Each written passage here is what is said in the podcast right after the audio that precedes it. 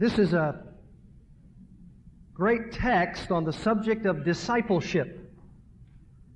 Discipleship. We hear much today, don't we, within Christianity about the subject of discipleship. You hear about disciples and disciplers, about the cost of discipleship, the joys of having been discipled, the joys of discipling, and so on. And in this particular passage of Mark's Gospel, I want to introduce to you this morning one of Jesus' own classic statements on the subject of discipleship. It is a call to count the cost of what it means to follow Christ and His life. And rather than simply expositing the text of Mark 8 this morning, which you know is our regular practice, I want to take a little bit of time to explain some very important aspects of the call of Jesus generally in this matter of discipleship, for it is so very, very important.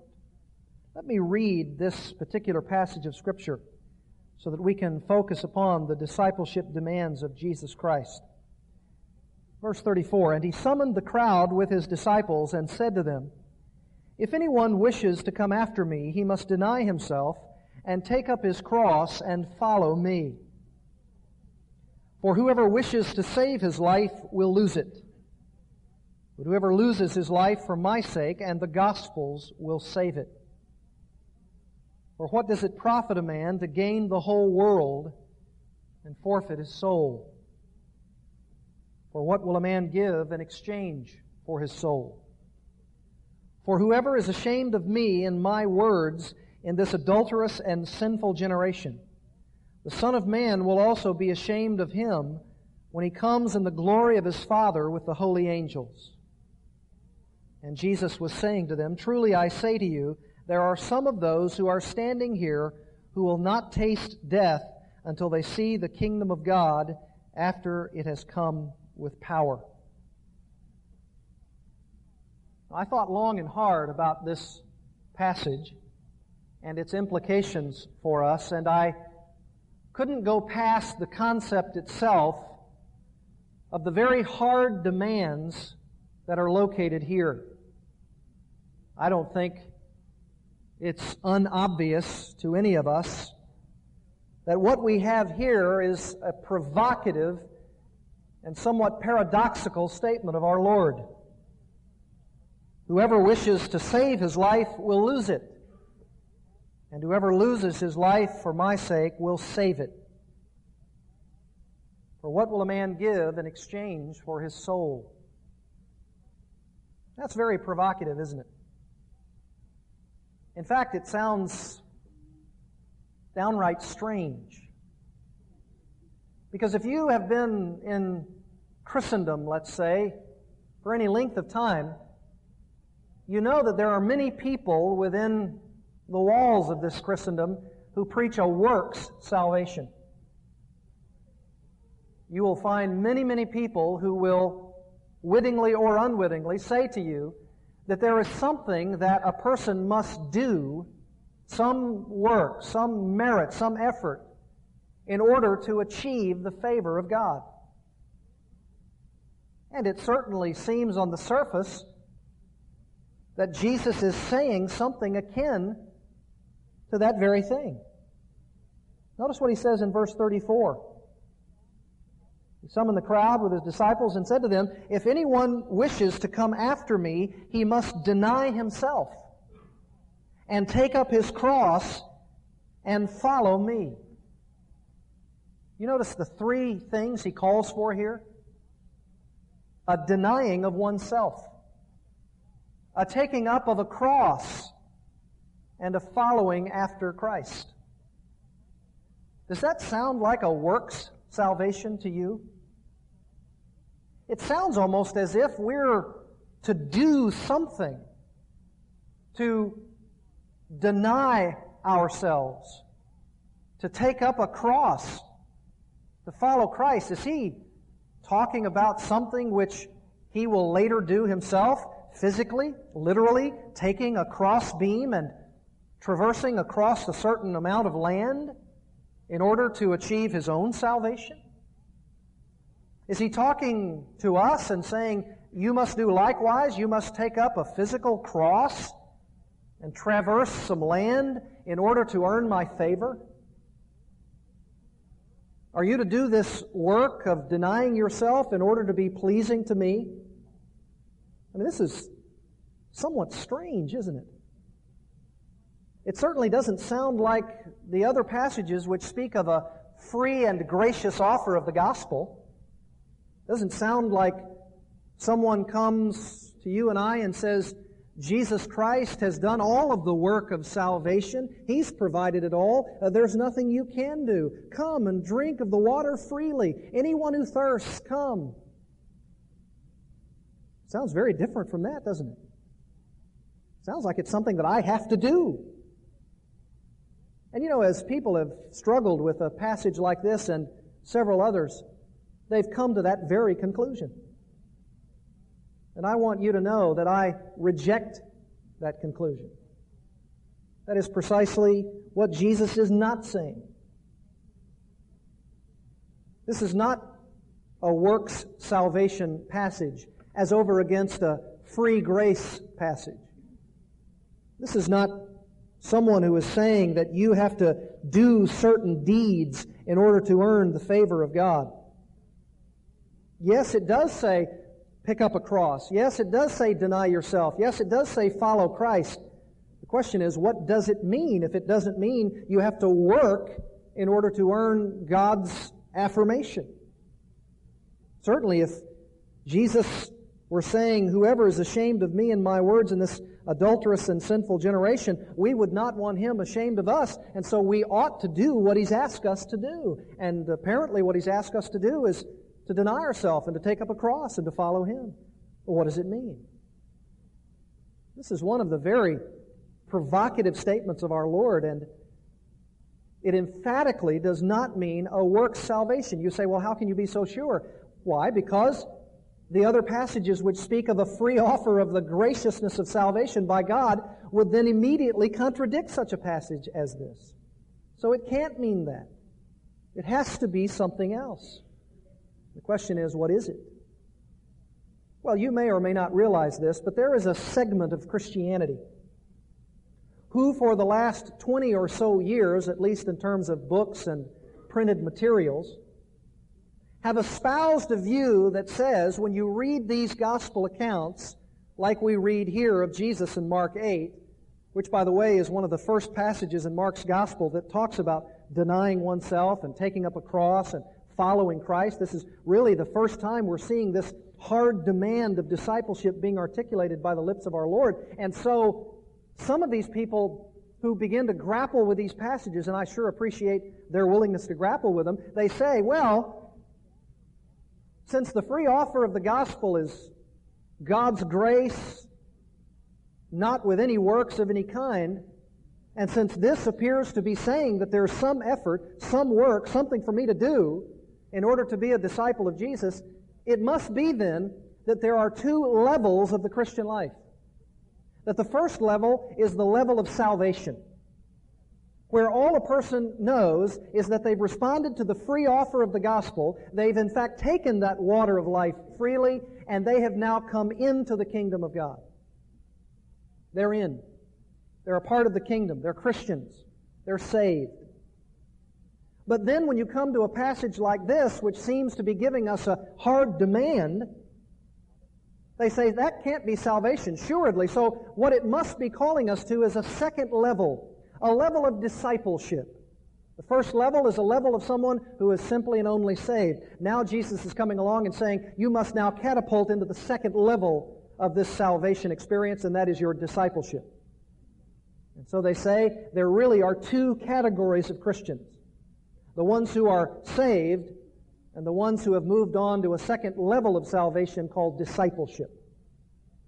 And that's how they reconcile these passages together. One of the most prominent of these is Zane Hodges, who back in 1980 wrote a book called The Hungry Inherit. And you can tell by the title that what he's referring to is there are some people who are not going to accept this particular level or hard demand of discipleship. They're in fact going to stay right where they are because the level of demand is too hard, it's too costly, and so they're going to be saved. They'll be in the kingdom, but they'll be in, as I like to say, by the skin of their theological teeth. But then there are those who, because they want to step up to the next level, who are willing to take on these hard demands, will then, as disciples, inherit all of the full blessings, all of the full realization of what heaven is going to be like. And that's how they reconcile these passages. And I asked myself the question as I prepared this week. I thought, now I could go through this particular passage and I can exposit its truth and I can preach and I can teach what it says but knowing, as I know, and some of you may know as well, that the other kind of teaching that separates salvation and discipleship is out there, and may some of it even be in here, we have to pause. And we have to deal with that question. Because the fact of the matter is, that's wrong teaching. It is not true. There is no second level. There's no second blessing. There's no higher life. A person who is saved is a disciple of Jesus Christ. And a person who is a disciple of Jesus Christ is therefore saved. It's, in one sense, as simple as that. Now you say, well, you've just dismissed their entire theology in one fail swoop. But you didn't do anything by saying what they're doing and why it's wrong. Well, that's true. And we don't have enough time to be able to do that this morning. I wish we could. If any of you want to delve into that or you have been influenced by such a teaching, you could talk to me later. But one thing I do want to do is this.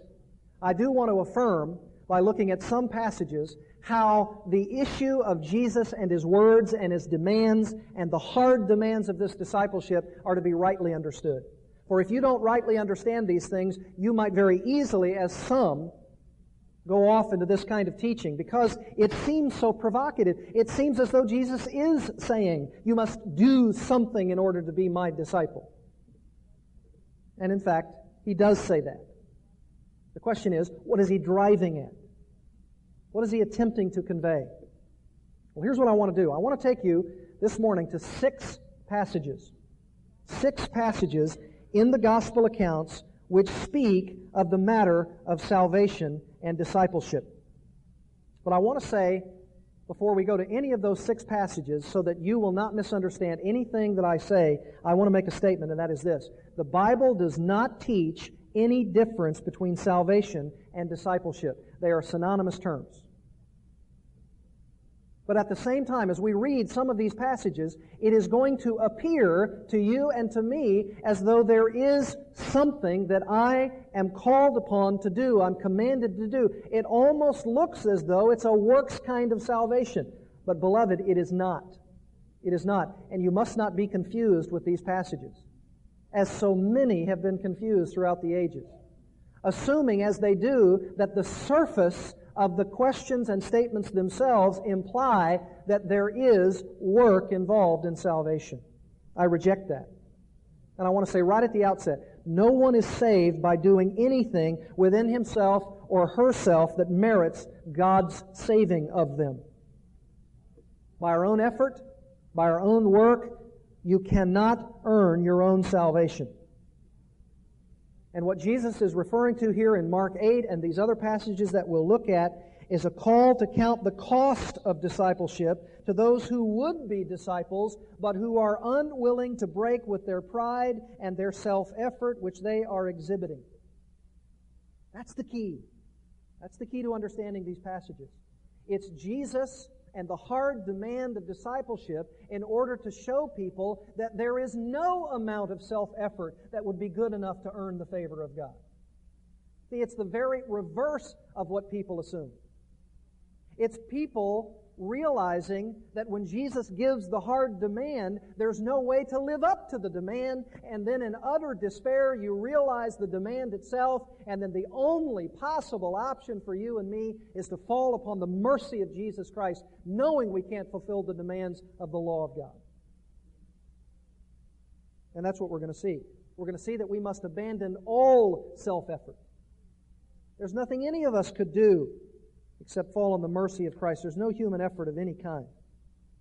Now, with that in mind, I want to, ta- I want to take you to the first of the six passages, Luke chapter 18. Luke 18. And what I'm going to do is I'm going to give you each of these passages, and we're going to go through them very, very quickly. I'm going to be Mr. Motormouth this morning because we have so much to talk about. And when we go through these passages, I'm going to give you a key word. And with this key word, it will be the very thing that Jesus is endeavoring for the person or persons that he's speaking to to realize that that's the sin they're committing for which he's trying to show them so they can abandon that sin and fall upon the mercy and grace of Christ. All right, Luke chapter 18, beginning in verse 18. This is the story of the rich young ruler. You're probably very familiar with it.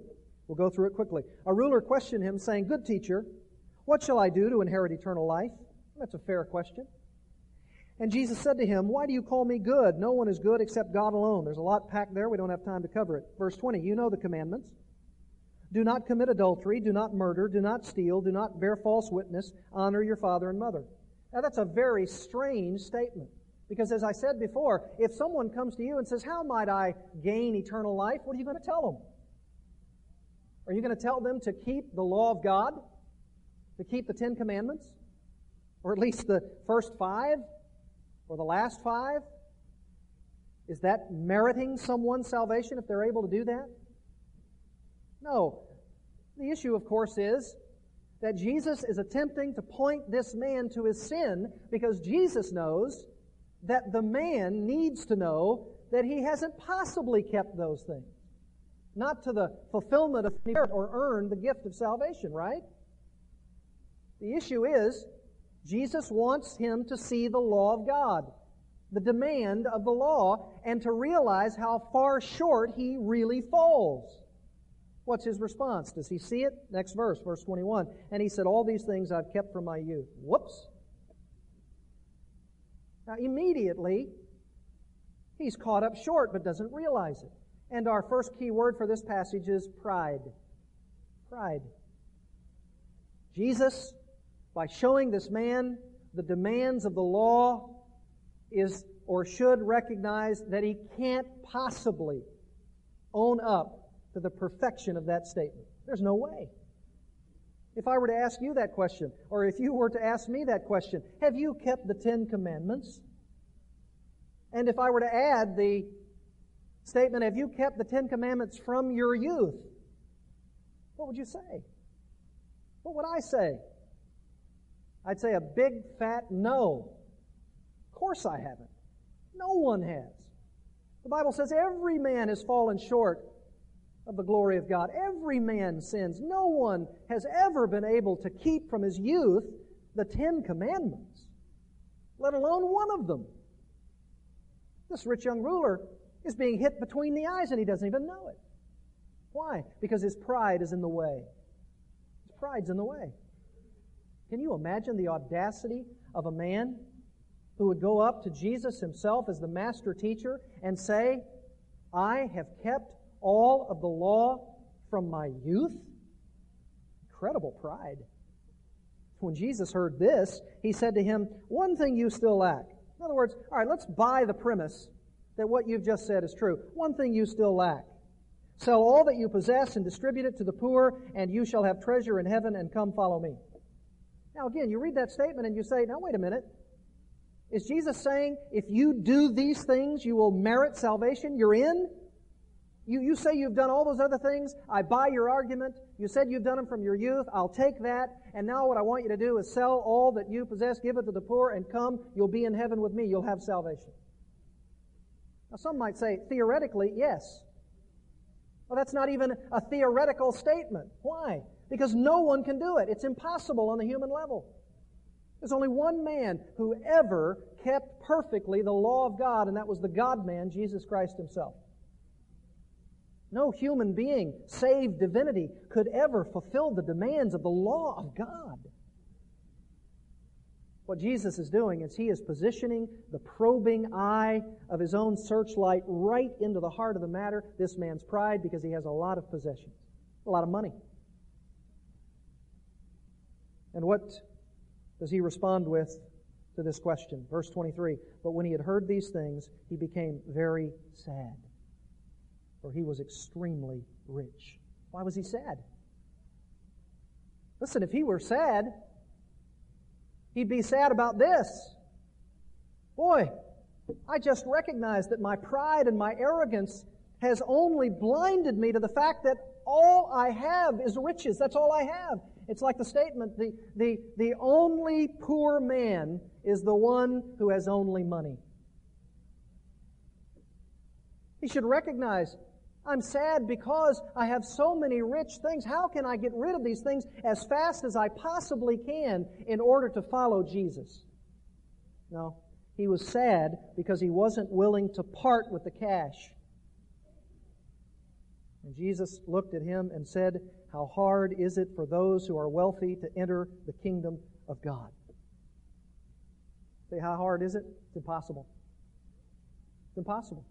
If you're rich, you can't enter into the kingdom of God by clinging to your riches and clinging to Christ at the same time. It's like trying to go through the narrow road, which has been likened to a turnstile, with the baggage of your riches. You can't go through the turnstile. You try to go through that thing. You ever tried to do that? You ever tried to take your luggage through a turnstile? What do you have to do with it? You have to drop the luggage. You can't go through. It's a narrow way. And you can't go through with your money and your God. That's why Jesus said you can't serve God and money at the same time. He was rich. He was extremely rich, the Bible says, and he was saddened because he wasn't willing to count the cost and rid himself of his riches. He was proud. And I know the disciples understood exactly what Jesus was referring to. Jesus said, in fact, it is so impossible for a rich man to enter the kingdom of heaven, i.e., with his riches, that it's easier for a camel to go through an eye of a needle than for a rich man to get there. And I ask you the question how difficult is it for a camel to go through an eye of a needle? It's absolutely impossible. Now, some have said, well, this must mean a needle gate. And they had back at that time a real small gate, and they would try to push these camels through that gate, and it was really hard, but it was possible. That's not what it says. Don't take away the very issue of what Jesus is trying to make here. He's giving you the analogy that is so incredibly extensive that there's no way a camel could ever go through an eye of a needle. Therefore, there's no way a rich man could ever take his riches and be a resident of the kingdom of heaven because if you have your riches, then you don't have Christ. But you can't have both. And the disciples understood that very well because they said, then who can be saved? Jesus. If it's easier for a camel to go through the eye of a needle than for a rich man to get into heaven, then who can be saved? That's an impossibility. A camel can't go through an eye of a needle. And Jesus said, You have it now, boys. That's exactly the point. With man, this is impossible. You try to go on your own, if you try to take your pride through the turnstile of the narrow way, it'll squeeze you out. And if you're unwilling to part with it, you cannot go there. You'll be turned away. You must acknowledge pride. You must say, I, I am, am I am, am in abject humility before God. I realize my own pride. I recognize that what you're doing, God, is showing me your perfect law. And as I compare my own life against the perfect law of God, I realize something. I'm a midget. I'm a person who doesn't measure up. I couldn't ever possibly stand righteously before God and say, I have done the smallest item in which to merit entrance into your kingdom. Let me in. And so pride is the issue that Jesus is pinpointing.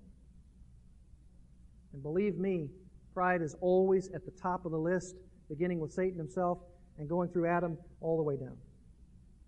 Always an issue of pride. Remember, I told you last Sunday night when we talked about the publican and the sinner, or the Pharisee and the publican, and I told you that the Pharisee said, I thank thee that I'm not like these other fellows. I tithe and I do all of this. And that's just a display of pride. And you can't go to the kingdom of heaven with pride. God wants all of us to know that He gives grace to the humble, but He resists the proud. Second passage, Mark chapter 10. Mark chapter 10, verse 32. And this is Very provocative. Mark 10:32. They were on the road, that is Jesus and the disciples and the crowd, and they were going up to Jerusalem and Jesus was walking on ahead of them. And they were amazed, and those who followed were fearful. And again he took the 12 aside and began to tell them what was going to happen almost a carbon copy of Mark 8, saying, Behold, we are going up to Jerusalem, and the Son of Man will be delivered to the chief priests and the scribes, and they will condemn him to death and will hand him over to the Gentiles. They will mock him and spit on him and scourge him and kill him, and three days later he will rise again. Almost a carbon copy of what he said in Mark 8. This is what's going to happen to me. And without even batting an eyelash, James and John, who should be pondering such a weighty thing, who should be looking to themselves and saying, What can I do to facilitate what my master has said so that I can be a useful vessel, humble and fit for his use? Instead, in verse 35, James and John, the two sons of Zebedee, came up to Jesus saying, Teacher, we want you to do for us whatever we ask of you. My word. Let's use as a key word here preeminence. Preeminence. James and John I want to be right next to Christ, one on the right and one on the left. That's not preeminence. I don't know what is. In another text, they even tried to force their mom to go up and do it. And he said to them, What do you want me to do for you? And they said to him, Grant that we may sit one on your right and one on your left in your glory. But Jesus said to them, You do not know what you are asking. Are you able to drink the cup that I drink or to be baptized with the baptism with which I am baptized? You don't even know what you're asking because you know that before I am glorified, suffering is to come. See, they didn't understand the suffering part. You understand what you're going to have to endure if this is going to be your place? They, just, they said to him, verse 39, We are able. Sure. Lord, if, if that's what it means for us to be on your right and left, hey, we'll take that preeminent spot. Anything that comes our way, we can handle it. Sure, we're able. And Jesus said to them, The cup I drink, you shall drink, and you shall be baptized with the baptism with which I am baptized. Yes, you are going to die. Yes, that is true, but you don't understand that. But to sit on my right or on my left, that is not mine to give, but it is for those to whom it has been prepared. In other words, men, you're going to have to be prepared. You don't know what you're asking. You're in pride and preeminence. Now, you'd figure that the other ten, if they were hearing this at all, would say, Can you believe those two guys? But hearing this, the ten began to feel indignant with James and John. Calling them to himself, Jesus said to them, You know that those who are recognized as rulers of the Gentiles lord it over them, and their great men exercise authority over them. But is not this way among you. But whoever wishes to become great among you shall be your servant, and whoever wishes to be first among you shall be slave of all. For even the Son of Man did not come to be served, but to serve and to give his life a ransom for many. You see, men, the demands of discipleship are this you have to lose yourself of yourself. You know, like that statement that says deny yourself. It's not denying things, it's denying your very self. That's the whole point. No one is ever saved if you have a part of yourself as involved in the process. It's a losing of self. It's a self abdication. It's an idea that says, I know I can't save myself. I know I have nothing to offer. Only to thy cross I cling. Nothing in my hands I bring. Nothing. I have nothing to add to the cross.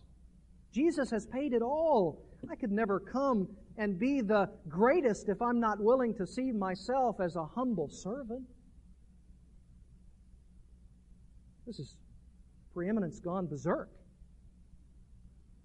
Third passage. Matthew chapter 10. And see, beloved, what we're beginning to see is that there's a deeper issue here with these demands of discipleship passages. What we're really seeing is Jesus is going to the heart of the sin of the person that he's dealing with, and he's saying, You don't even recognize that you're violating the law of God and therefore not worthy of entering my kingdom. You have to see this. You have to see your pride and preeminence. That's why the demands are given there. Matthew chapter 10, verse 32. Therefore, everyone who confesses me before men, I will also confess him before my Father who is in heaven. But whoever denies me before men, I will also deny him before my Father who is in heaven. Well, listen, if there's going to be a denial here, I want to make sure that whatever I'm doing, I'm not denying Christ before men. I, I want to be a part of his kingdom. I want to be a part of his, his Father who is in heaven and his kingdom. Jesus said, verse 34, Do not think that I came to bring peace on the earth. I did not come, come to bring peace, but a sword. For I came to set a man against his father, and a daughter against her mother, and a daughter in law against her mother in law, and a man's enemies will be the members of his household. What? This is so hard. This is such a hard demand. You mean to tell me that if I am going to love Jesus Christ, I'm going to have to hate my own family? I'm going to have to be set against my own family? He who loves father or mother more than me is not worthy of me, and he who loves son or daughter more than me is not worthy of me, and he who does not take his cross up and follow after me is not worthy of me. He who has found his life will lose it, and he who has lost his life for my sake will find it. You say, this sounds like works. This sounds like if I, if I hate my mother and father, then that means that Christ is going to love me. No, what it's saying is the love that you have for Jesus Christ will, by comparison, look as though it is hate for everyone around you. Your love is so supreme for Christ.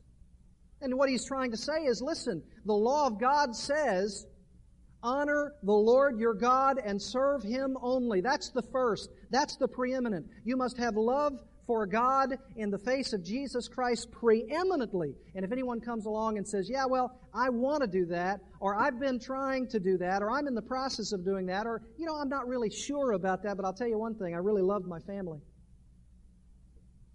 That's like the guy who said, Listen, I want to follow you, Christ, but let me go bury my father. What did Christ say to him? Was he insensitive?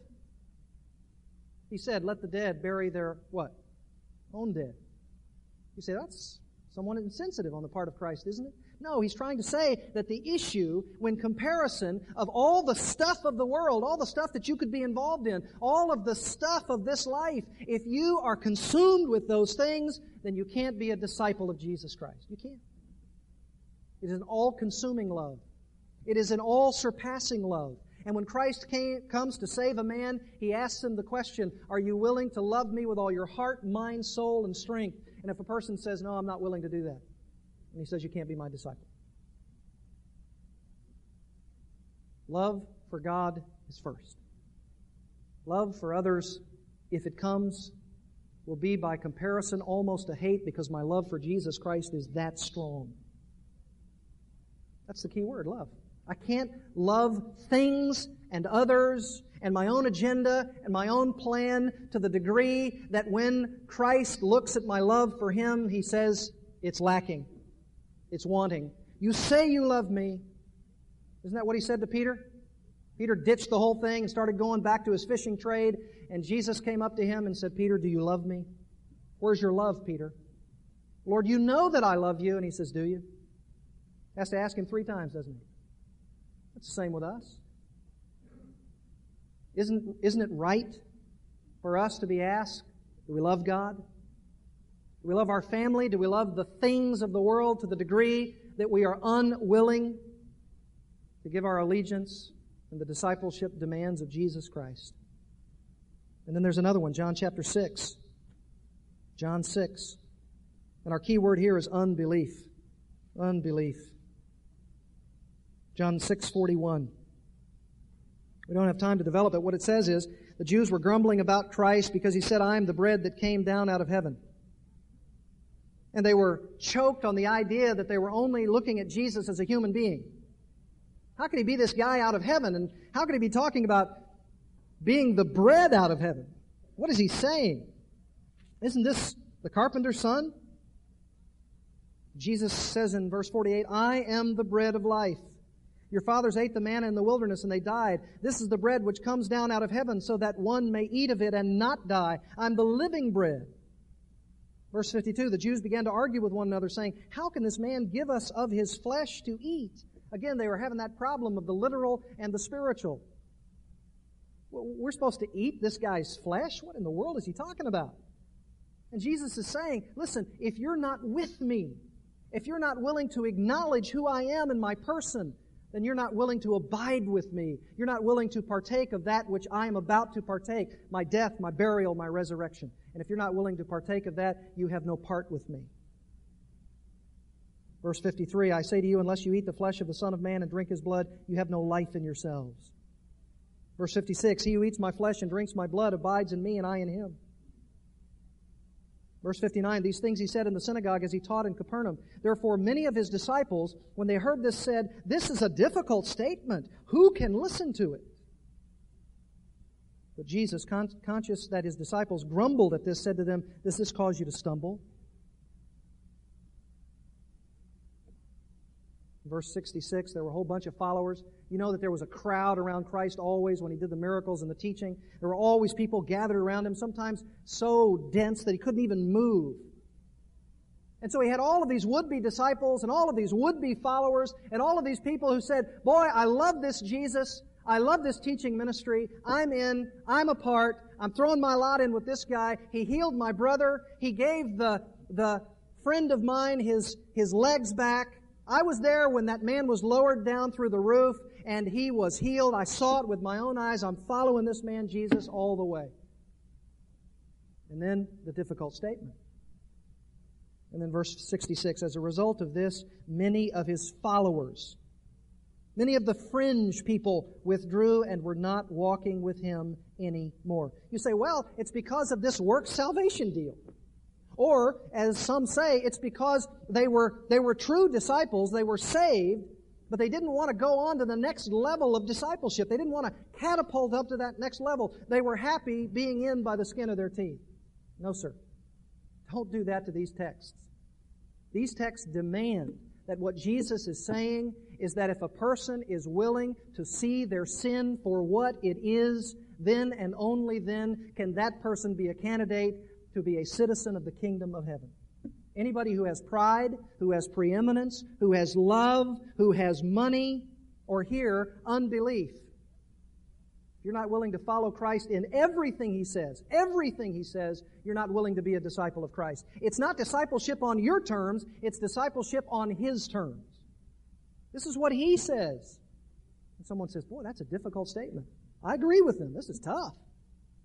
No, it's only tough when I am trying to do it with my own effort. You see, how many people, how many of us, how many of our testimonies could be this? I was working, I was working, I was working, I was laboring, I was going to church all the time, I was reading my Bible, I was praying, I was giving money, I was doing all kinds of work for the church, I was a philanthropist, I was doing all this stuff, I tried to help people, I tried to do everything that I possibly could, and I realized, like the song last week, the farther I ran, the more away from Christ I seem to be going. That's what self effort does. That's why Isaiah says, It's filthy rags, my works, because it's my works. Because all of my works are tainted with sin. All of my works are not good enough to ever merit the approval of God. In fact, every work that I would ever do to merit the approval of God are a stench in His nostrils because it's my effort to be accepted by Him. It's not accepting His effort and what his effort is, is what Jesus Christ did on that cross. He doesn't need my works. In fact, my works are so opposite of the work of Christ, I abandon all self effort. I say no to my sin. I say no to every good thing I ever thought I ever did. My pride, my preeminence, my love, my money, my unbelief, and lastly, Luke 14, my control. My control. Luke chapter 14. And what I've done is just taken you through some of these hard and very difficult passages. And they're not talking about stepping up to some second level of discipleship. That throws Jesus' teaching off into some bizarre issue for which Jesus never intended. And it's not talking about a work salvation. May it never be. It's talking about the demands that are given to anyone who is unwilling to look at their sin for what it is. Luke 14. Verse 25, now large crowds, again, these large crowds were going along with him, and he turned to them and said, If anyone comes to me and does not hate his own father and mother and wife and children and brothers and sisters, yes, even his own life, he cannot be my disciple. Can you imagine how it must have blown their minds to hear a statement like this? I mean, just try, th- try that on the next evangelistic encounter you have. What's the point? The point is, if you love mother and father and sister and brother and yes, even your own self to the degree that you would say no to Christ, then you obviously cannot be his disciple. You see? It's hitting at my, it's hitting at my pride, my love, my, my self-love. And it's saying that if I love all of these things to the degree that Christ cannot have his preeminent place, then I can't be his disciple. You say, well, what happens if I then acknowledge that I can't have that kind of love? My love has to be supremely toward Christ. Then I give evidence that Christ has actually drawn me to himself and shown me that I am a sinner. It's just like that publican who was beating his breast saying, Lord, be merciful to me, the sinner. I realize my condition. I recognize my debauched state. I recognize I have nothing to offer you. And what I do offer you, such as it is, is only this wicked self of mine. This is all I have. Is it possible, Lord? Is it possible that in your grace and mercy, as I fall down before you, that you would receive me into the kingdom? He says one condition. One condition because you've acknowledged this and because you have become bankrupt in your spiritual condition, there's only one way. There's nothing you can do, but I have done it all. I've done it all. I've allowed my only Son, Jesus Himself, to die on your behalf. He's the bridge from death to life. You're in certain peril. You know it. You now acknowledge it. There's no pride there. There's no preeminence. There's no love of money. There's no self-love. There's no unbelief. And here in Luke 14, there's control. See, it's an issue of control. Whoever does not carry his own cross and come after me cannot be my disciple. For which one of you, when he wants to build a tower, does not first down sit, first sit down and calculate the cost to see if he has enough to complete it? Otherwise, when he has laid a foundation and is not able to finish, all who observe it begin to ridicule him, saying, This man began to build and was not able to finish. Or what king, when he sets out to meet another king in battle, will not first sit down and consider whether he is strong enough with 10,000 men to encounter the one coming against him with 20,000? You see, the issue is, am I willing to acknowledge where I am? I don't have enough in my army to win the battle. I could try to put down 20,000, 30,000, 80,000, four million of my best troops. And if I counted the cost accurately, I realized there's no way. I'm going to be defeated. So what do I do? I surrender. I surrender all. And I say to Christ, such as I am, take me. Please take me. I don't deserve to be in your heaven. I don't deserve who you are. I don't deserve your worthiness for my unworthiness. But Lord, if, if possible, if you're willing, could you give me the just one for this unjust one? Could that be true, Lord? Could I be counted among your servants? I'll sweep the back floor of the back room of the kingdom. That's all I want. And if the Lord sees in that heart the smashing of pride and preeminence and the love of money or the love of self and the unbelief that's there and the control and if He's pleased, He grants that salvation. And that's why we'll spend eternity, beloved, eternity thanking Him for that gift. You see, that's why there can be no effort. We have to abandon all self effort. You say, well, that sounds like a work. No. Anybody's ability to see the abandonment of all that they are can only come when Jesus Christ draws us to Himself. When He opens those blind eyes and He tells us, this is who you are. Have you ever had that reality? Maybe through a confrontation of someone, or you read a book, or you read your own Bible, or you hear a conversation, or you hear preaching, and all of a sudden it just right there, and you say, you know what? That's me. That is me. That is who I am. Well, if you're proud, you'll say, no, it isn't. No, that's not me. No, that's somebody else. In fact, that's my neighbor down the street. Boy, that's him to a T. Yeah, that guy, he, he needs to man, he needs to clean up his act. There is no question about it. No. You look at yourself and it happens that way. Christ is drawing you to himself and you say, Yes, Lord. This is me. Oh Lord, how could you accept me? How could you how could you ever grant me the possibility of having fellowship with you? And the answer is, He shouldn't. But He does. You have that kind of view of salvation? See, when you have that kind of view of salvation, it really doesn't matter if you call it salvation or discipleship. It's all a process of knowing who I am in light of who Jesus Christ is. That's why all of this talk today about self worth and self esteem and self love is so damning. Because it keeps a person thinking about themselves when the idea is for me to go out of myself, to realize the, the self denial that must be there.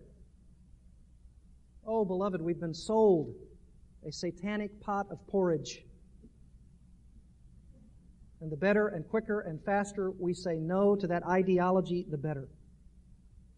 What we must say is, Jesus Christ, I come to you in repentance, knowing that even the gift of repentance and faith is a gift from you. You've brought it to me. I didn't bring it to myself.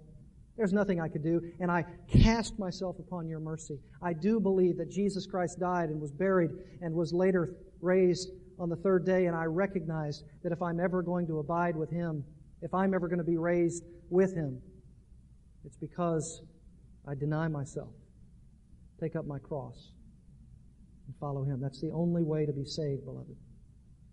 Oh, it would be such a tragedy if everybody in this worship center in the first or second hour went away from this and didn't say about yourself, I must do a self examination. I must look at my life and I must ask myself, what do I see? And if God shows me that there's pride or preeminence or the love of self or money or the unbelief or the control, and if it's there, and if I don't say, yes, it's there, I confess it, I forsake it, I see that it's there, and the only way for me to do so is for Christ to come into my life. The ultimate tragedy of a day like today. Today is the day of salvation. Repent and believe today. You may not have tomorrow. It's not been promised. Come to Christ. Believe in Him. Recognize that your life is not a life of worth. It's a life that only is worthy of condemnation, and that's exactly what my life is like. But Jesus Christ comes, and in the wonder of it all, just the wonder of it all, He has in eternity past decided to save any of us. Out of the mass of sinful humanity, He's taken a few of us and he said, I'm going to set my love upon you. Does that motivate you for service, for love, for ministry? Does that motivate you to say everything for Christ? Everything for Him. And every time He points out my sin, I readily recognize it. And I acknowledge it and I say, Yes, Christ, you're right. When you do that, beloved, you're on the road to discipleship. You're in it and Christ is blessing you in the work. And there's no hard demand. There's nothing in these pages of Holy Scripture that you have any problem with. I've read commentaries and other supposed scholars who read statements like this and the hard demands of Jesus, and they just dismiss it with a whim. And I just think to myself, He will not confess them before His Father who is in heaven. You must come. You come now to Christ. Let's pray together. Father, I pray that on a day like today, no one, no one would leave this place without recognizing through these very hard demands that it is the law that catches us up short. That it is Christ and Christ alone who is able to live the kind of life for which we are being challenged, and only Christ can show us the way. And when we see our bankrupt condition, we acknowledge so readily and so freely that we, through our self effort, have been on a road that goes nowhere. Lord, I pray that anyone here who is under the conviction of sin would say to themselves, even now, I acknowledge that I'm a sinner. I acknowledge that I'm in need of a Savior. And as Christ has drawn me to Himself, I repent and believe in Him. I don't want to be ashamed. I want Him to take me with Him, to be presented faultless and blameless before the Father. Well, I pray right now that you would, in the quietness of your own heart, Express your total and utter dependence upon Christ. He's the only one that can save you. If you, as a Christian, have already made such a realization of your own soul and what Christ has done there. May a message like this motivate you for service. How could we hold back anything in our service and ministry to Christ? How could we not be faithful in our attendance and worship? How could we not pray as we ought? How could we not give as we ought? How could we not study your word as we ought? Lord, if we don't realize what price was paid on our behalf, oh, we should be so motivated. Thank you, Jesus Christ, for giving us your life. And may we realize that it is only Christ. We love you. And we thank you for your gracious and free salvation. Amen.